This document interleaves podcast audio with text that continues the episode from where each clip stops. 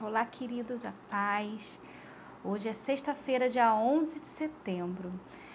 E a gente está lendo o livro de Ezequiel nesse período. Agora a gente está, hoje especificamente, no livro, no, nos capítulos 25, 26 e 27.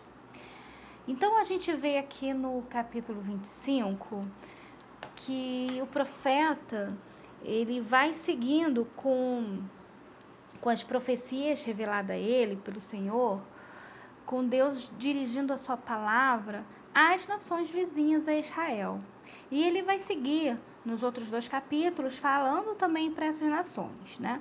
E por que Deus faz isso? Porque ele vai profetizar contra elas, contra essas nações. Então elas, elas se alegravam da ruína de Israel e de Judá, como a gente, a gente viu, né? E aqui no capítulo 25, Deus vai falar especificamente assim, contra Amon, contra Moabe, contra Edom e contra Felístia, que, que é a, a, as nações dos Amomitas, dos Moabitas, dos Edomitas e dos Filisteus, que a gente vê o tempo todo essas nações indo contra o povo de Deus. E aí a gente vai para o capítulo 26. No capítulo 26, a gente tem aqui que Deus ele vai virar o rosto do profeta já para a cidade de Tiro, que era uma cidade muito importante na, nessa época, uma cidade que era um grande centro comercial e, e a sua destruição ela teria um grande impacto social em todo o mundo ali daquela né, na, na, antigo ali tanto econômico quanto social também, né? E continuando a revelar é, para essas nações o poder de Deus e a ira dele com os que mexem, com os que zombam, com os que ferem o seu povo. E aí a gente vai para o último capítulo, que é Ezequiel 27, que a gente vê que aqui Deus vai continuar falando para Ezequiel sobre a cidade de Tiro, sobre a, e, e aqui ele vai ressaltar e vai falando os atributos da cidade, a importância dessa cidade, da beleza dela e, e, e, a sua importância. E mesmo assim, ela viria enfrentar o juízo do Senhor por ter ido contra o seu povo. E as outras cidades iam ficar assim é, chocadas em ver o que estava acontecendo com uma cidade tão né, é, suntuosa como era Tiro. Então, concluindo sobre esses três capítulos, que eu fiz um, um, um resumo rapidinho, mas é muito importante que vocês leiam para entender mesmo como Deus fala especificamente a cada uma dessas cidades, a gente vê aqui que Deus, ele julgou o seu povo pela sua iniquidade, né? O povo foi punido, o povo sofreu, foi levado cativo. Mas ele não se alegrava disso, pelo contrário, ele estava irado, não estava triste em ver o seu povo é, distante dele, e tão, tão pecador, escolhendo se afastar dele, dos seus mandamentos, enfim.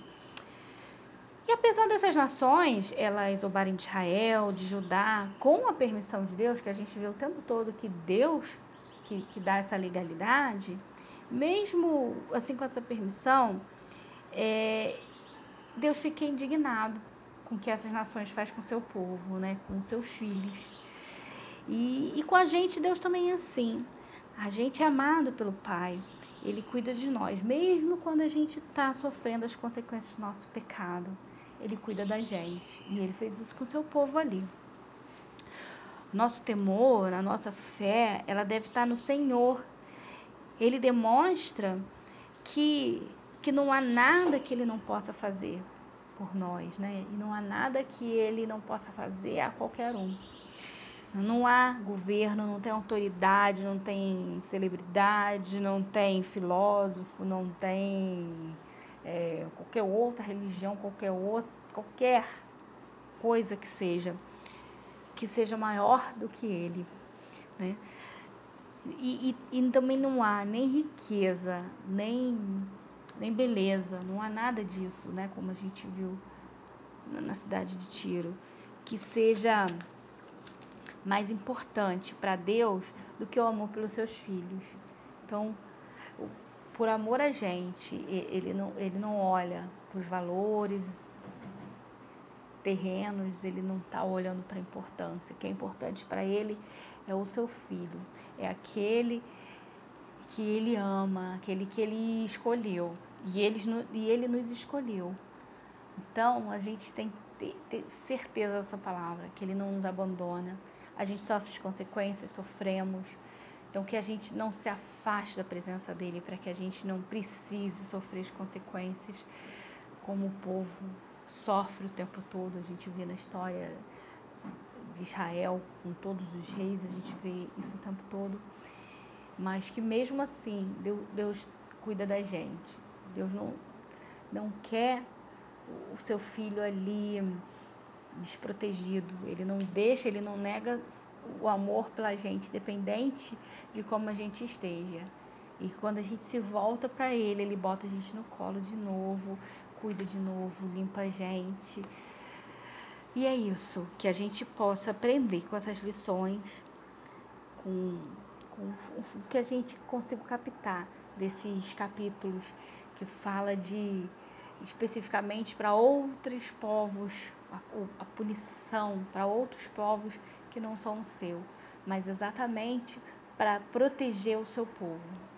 Que a gente lembre que a gente é que a gente que a gente é protegido por Deus, mas que a gente não precisa, né, cair como o povo de Israel e sofrer as consequências. A paz, querido, continue na leitura e nos outros dias.